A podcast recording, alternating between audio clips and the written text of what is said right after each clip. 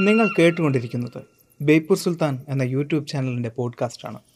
ഇതിൽ പറയുന്ന കാര്യങ്ങൾ വിശ്വസിക്കാതിരിക്കാൻ നിങ്ങളുടെ കഴിവിന്റെ പരമാവധി നിങ്ങൾ ശ്രമിച്ചുകൊണ്ടേയിരിക്കുക. ആ ശ്രമത്തെ ഞാൻ തോൽപ്പിച്ചുകൊണ്ടേയിരിക്കും.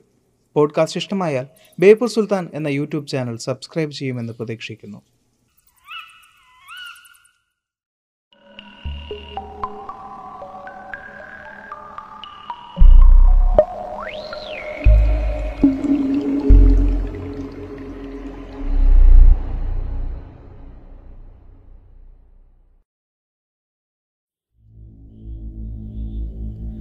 കുറച്ച് വർഷങ്ങൾക്ക് മുമ്പ് മാതൃഭൂമിയിൽ വായിച്ച ഒരു വാർത്തയാണ്.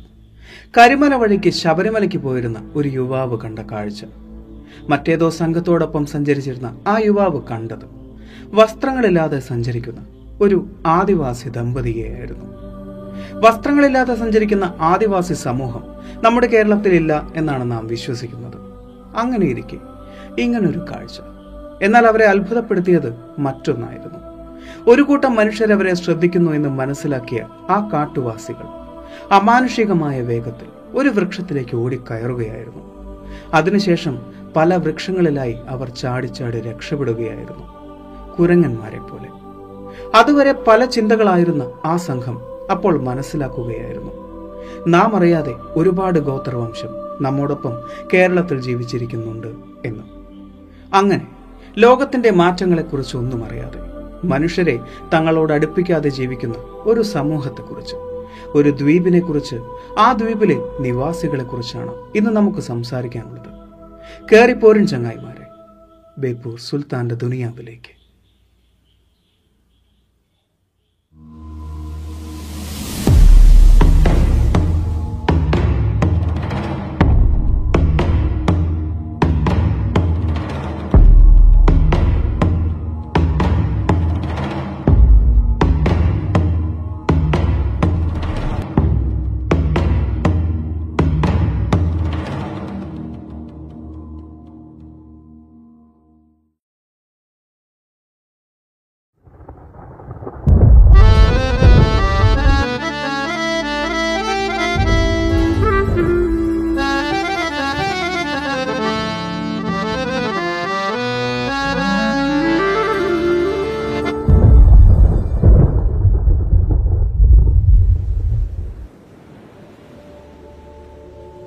North Sentinel Island.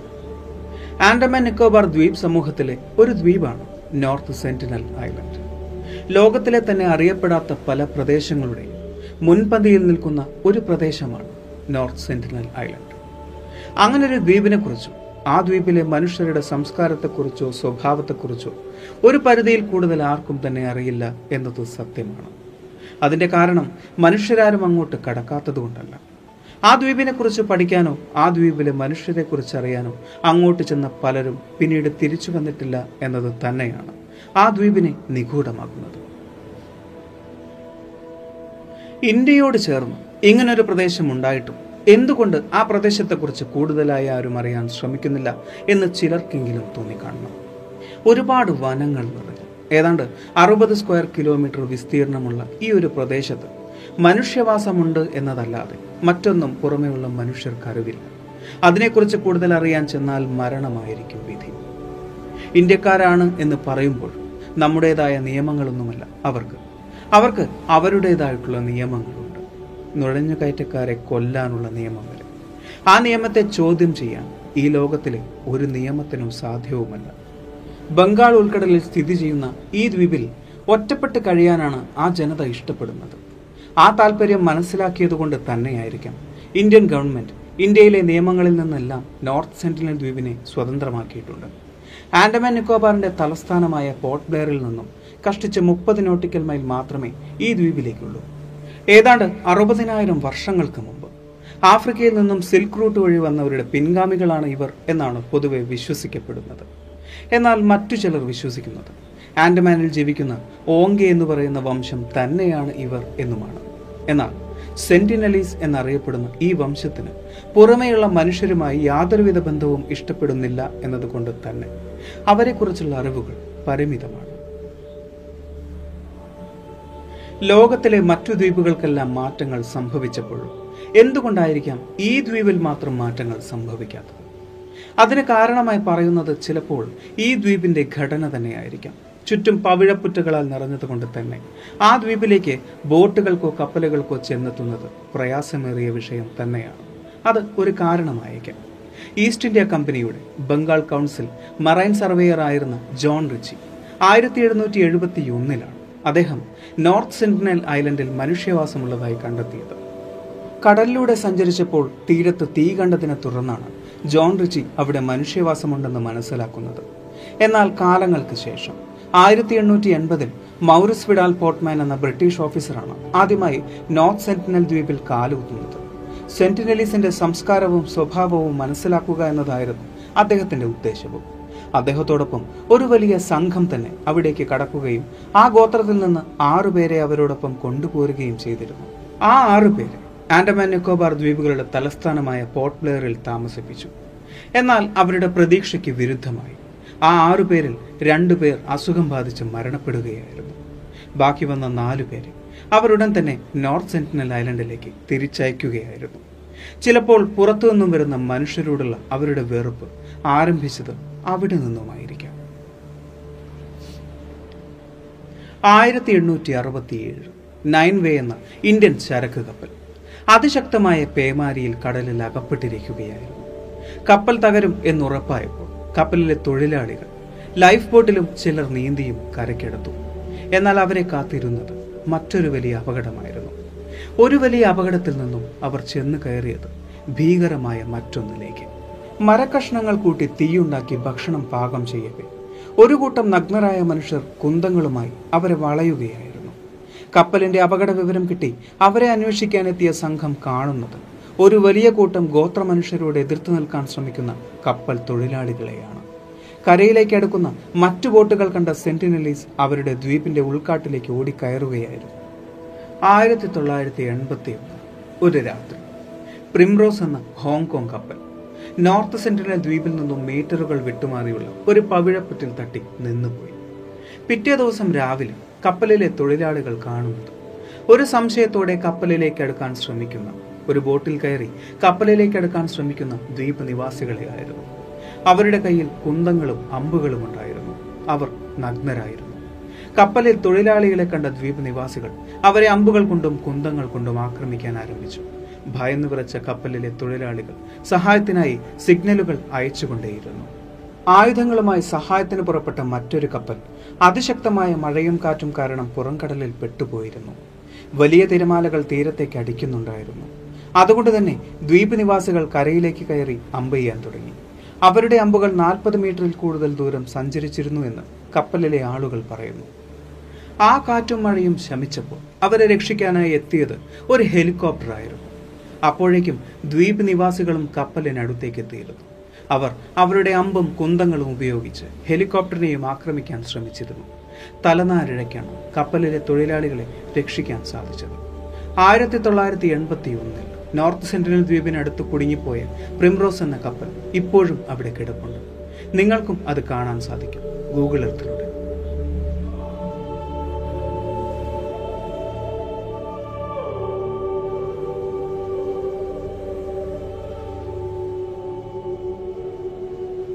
പിന്നീട് ആയിരത്തി തൊള്ളായിരത്തി എഴുപത്തിനാലിൽ നാഷണൽ ജിയോഗ്രഫിയുടെ ഒരു സംഘം നോർത്ത് സെന്റിനൽ ഐലൻഡിലേക്ക് അവിടുത്തെ മനുഷ്യരുടെ സംസ്കാരത്തെക്കുറിച്ച് ഒരു ഡോക്യുമെന്ററി ചെയ്യാനായി തിരിച്ചു.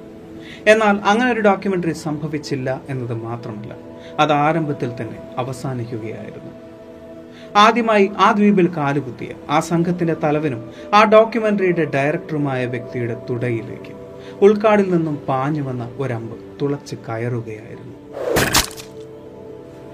കാലങ്ങൾക്ക് ശേഷം നോർത്ത് സെന്റിനൽ ഐലൻഡ് വാർത്തയിൽ ഇടം നേടുന്നത് ക്രൂരമായ രണ്ട് കൊലപാതകങ്ങളിലൂടെയായിരുന്നു.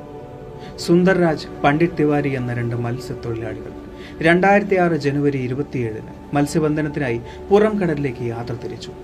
അന്ന് രാത്രി പുറംകടലിലുണ്ടായ ശക്തമായ കാറ്റ് അവരുടെ ബോട്ടിന്റെ നിയന്ത്രണം അവർക്ക് നഷ്ടപ്പെട്ടു പോവുകയായിരുന്നു. കൂടെ സഞ്ചരിച്ച ബോട്ടുകളിൽ നിന്നുള്ള വാണിംഗ് കോളുകൾ അവർക്ക് സ്വീകരിക്കാൻ സാധിച്ചില്ല. ആ രാത്രി അവരുടെ ബോട്ടിനെ നോർത്ത് സെൻട്രൽ ദ്വീപിലേക്ക് എത്തിച്ചത് ആ കാറ്റായിരുന്നു.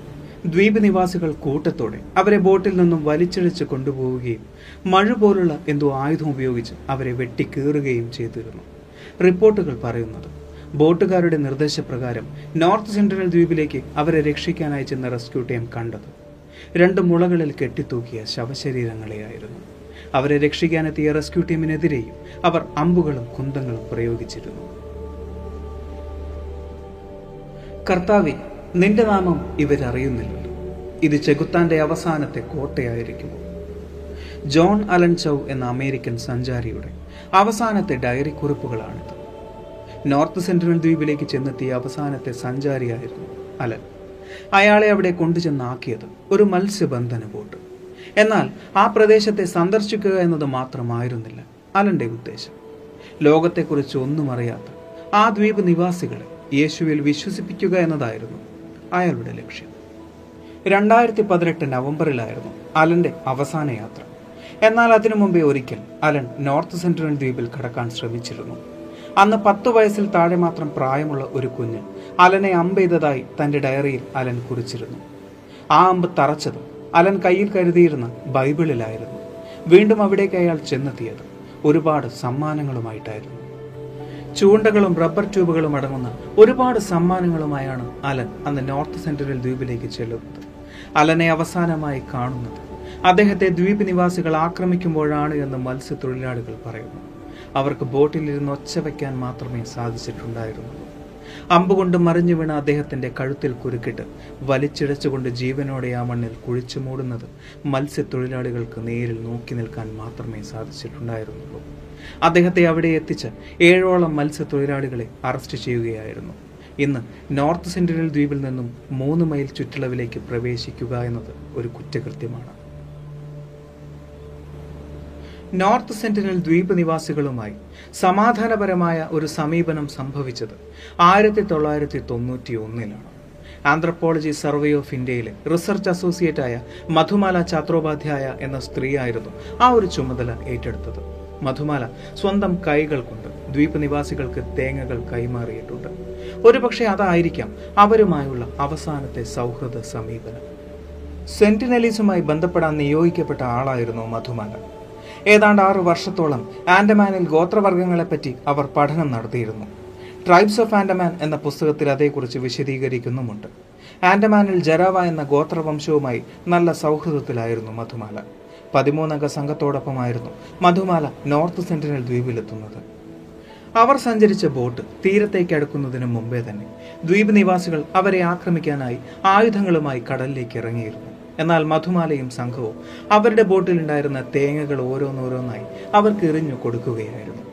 ആദ്യം ഒന്ന് പകച്ചുവെങ്കിലും പിന്നീട് അവർ പതിയെ വന്ന് ആ തേങ്ങകൾ പെറുക്കിയെടുത്ത് കൊണ്ടുപോവുകയായിരുന്നു.